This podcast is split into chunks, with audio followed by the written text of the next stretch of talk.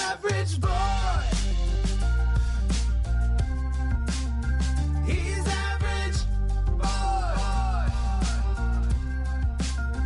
He's average boy. Look out, he's back with shoes untied and his ears slicked back, taking life on one day at a time. Average boy and Jess bringing the rhyme. Welcome to episode 19 of the official Average Boy podcast. I'm Bob Smiley, miniature golf pro, but normal size average boy. And I'm Jesse Florea, editor of Focus on the Family Clubhouse magazine. Hey, Bob, uh, it's really cool that you got to go first on today's podcast. Yeah, well, it's like the Bible says the last will be first, and the first will be way better on the 19th podcast. Well, I don't think the Bible says that. Uh, but I did notice something. You're a putt putt golf pro? Well, pro might be a stretch. I mean, I haven't won any prize money, and there was that one time that my golf ball hit the windmill blade, knocking the ball right back at my noggin. Uh huh. That was pretty scary. But I'm pretty good at miniature golf, except for the putting part. Oh, but I thought putting is all that miniature golf is. I mean, it's called putt putt golf, but you're not a great putter?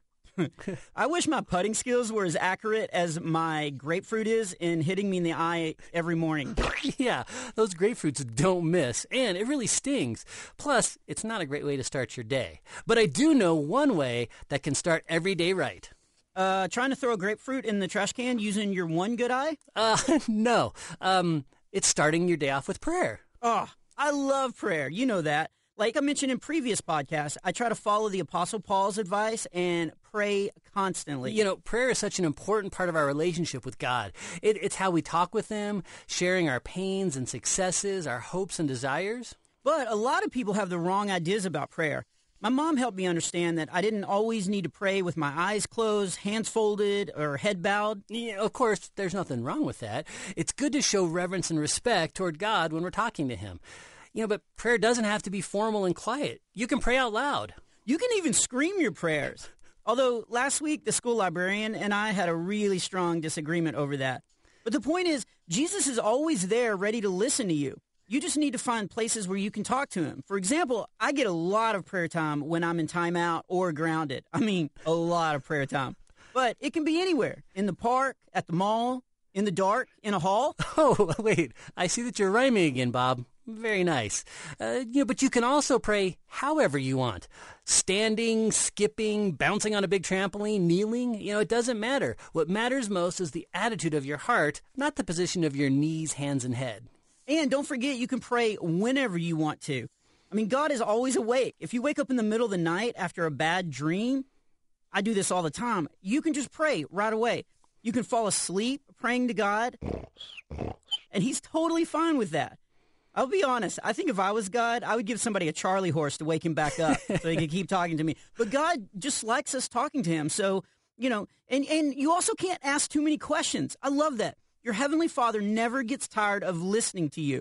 And you don't even have to get all your words right. Like, He knows your heart because He created your heart. And he always answers our prayers. 1 John chapter 5 verses 14 and 15 say, "Whenever we ask anything according to his will, he hears us. And if we know that he hears whatever we ask, we know that we have what we've asked him for." You know, that's a great promise. But some people expect God to answer them like right away or exactly how they want him to answer it. You know, and God doesn't really do that. And when that happens, they think God is mad at them or that God doesn't exist. Yeah, like some people view God as a vending machine. You know, you put in your prayer and expect the thing you asked for to magically drop in your hands. When we pray, we need to remember it's a conversation between us and the Creator. We speak and we listen. Sometimes we need to be patient as we wait for God to answer, and other times we have to accept the fact that God just says no sometimes. You know, just no to our prayers. That's when we have to trust that God knows better than us. His ways are higher than our ways. If God gave me everything I asked for in the past, I'd have a giraffe. I'd be eight foot tall. People would be confusing with me with the giraffe. You know, it would be total chaos. And I wouldn't, honestly, I wouldn't be me, Jesse. I, Yeah. you know, or at least the way God created me to be. You know, God knows what He's doing. You know, I think that's why writing a prayer journal is a great way to keep track of our prayers and how God answers. It also helps us remember what we're praying about and who we're praying for. That does sound helpful. And so was this question from a podcast listener. There wasn't a name or indication where the caller is from, so I hope they're still listening and recognize this question because it's a good one. What's a good prayer life for a kid? How can I grow closer to God? A good prayer life kind of brings in all the different stuff that we've been talking about. Praying all the time, everywhere, about everything, and then writing all that stuff in a journal so you can see the answers God has for you. You know, there's a really popular acrostic that can be a helpful guide about your prayers. Oh, yeah. I saw one of those cross ticks once. It it had really buried itself into my dog's fur and it was oh, it was very cross when I pulled it out. Uh, no, Bob. We're talking about an acrostic, not an angry, blood-sucking insect. You know, an acrostic is when you take a word and then each letter is the beginning of a new word that helps explain a concept. Oh. Oh. You have to be good at spelling or that can really mess you up. Can you give me an example, Jesse? Oh, yeah, I'm glad you asked. So, pray is an awesome acrostic. So, the P stands for praise. Start your prayer time with God by praising Him. Thank Him for what He has done in your life and who He is. The R stands for repent. You know, that's one of the biggest things that we need to do as Christ followers is ask for God's forgiveness. You know, we all sin and make mistakes, so we need to confess the bad things we've done and ask to be forgiven. Uh, the A in pray stands for ask. God wants us to let Him know our prayer requests. We need to ask Him for what we hope and desire. Yeah, the problem is though, this is where most people start and stop in their prayers. You know, it's one big long list of requests. We treat God like a genie granting wishes instead of our friend and heavenly Father. Although I still think he'd be a better friend if he gave me that draft, but I know he knows what's best for me. That's very true. And lastly, we need to yield to God. That's what the Y stands for. Yielding means that we trust God for our futures. Sure, we have our hopes and dreams and desires, like having a giraffe, but we want God's will for our lives, not our own. So your acrostic for pray is praise, repent, ask, and yield. It sounds like if we do all those things, that we'll have a good prayer life and grow closer to God. Of course, there's also attending church, reading your Bible, and being around other Christians too. I always try to stand up for my faith at school. Oh, I guess that's another reason it's better I'm not eight foot tall. All that standing would really get tiring. But the more you stand up for Jesus, the more you'll grow closer to God. That's why I try to organize events at school, like see you at the pole or bring your Bible to school day. Oh, yeah, events like those are great. Yeah, last year I tried to get a lot of kids to meet me at the flagpole at 7 in the morning to pray for our school, our teachers, our families, and our country. Nobody seemed that interested in showing up that early. In fact, a few of the kids asked me if I'd have donuts and coffee, and others like wondered if we could meet later and call it saw you at the pole.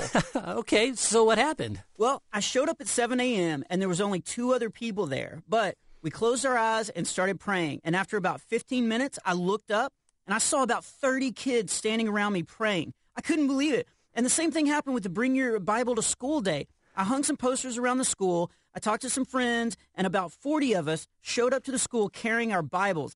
It actually would have been 41, but Glasses McQueen couldn't find his glasses that day, and he accidentally brought his dictionary. But I think his heart was in the right place. It, it, it definitely was. And I think there's only one thing left to do on today's podcast, and that's to end with a joke. Ah, Yeah. this podcast was going so well. Plus, I think everybody's still laughing picturing an eight foot average boy riding a giraffe. Well, we still have to get the joke in here, and I think you'll like this one. So, what does a horse say at the end of a prayer? Uh, I don't know, but it certainly fits our theme for today. That's right. A horse says, Nay, men.